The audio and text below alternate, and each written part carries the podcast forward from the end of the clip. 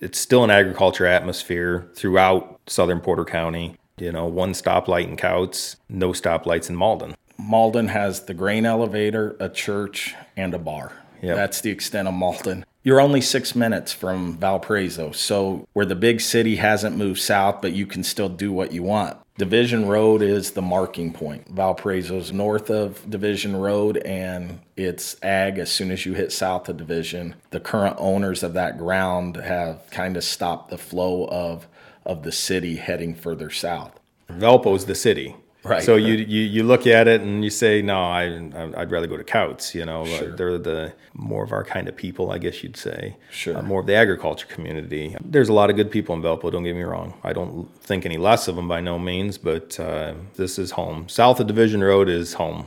there can be some tension, but it doesn't seem to be that way, especially in this northwest area up here. It's almost a synergy with Gary being close in these mills, and it's allowed agriculture to continue. The biggest thing in ag, period, is consolidation. It's tough for the small farmer to make it. A guy can't make it on four to 600 acres anymore. He needs a thousand acres to make it. He never did grow, so that farm gets swallowed up by that guy who does make a thousand. An average farm up here is probably closer to that thousand to 1200 acres. Because of that, and because of our geographic distance up here from some pretty good paying jobs in the steel mill industry, several farmers have been able to work an offsite job and allowed them to keep farming down here.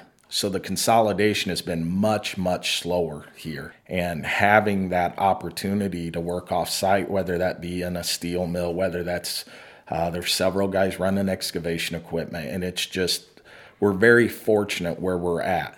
Where what I've seen in southern Indiana, where I'm from, is that consolidation is happening a little faster because there weren't good paying jobs somewhere else.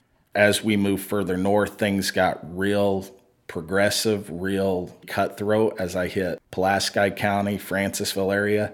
I had warnings oh, you're getting closer to Chicago, the hustle and bustle, you're not going to like it. And it's amazing as you hit Highway 10 and Wheatfield and Kouts and Malden, it steps back a little bit. We are so fortunate up here with Pratt, the mills, and and these factories up here that I want them to continue booming. I would love for that growth and development just to stay on the north side of division.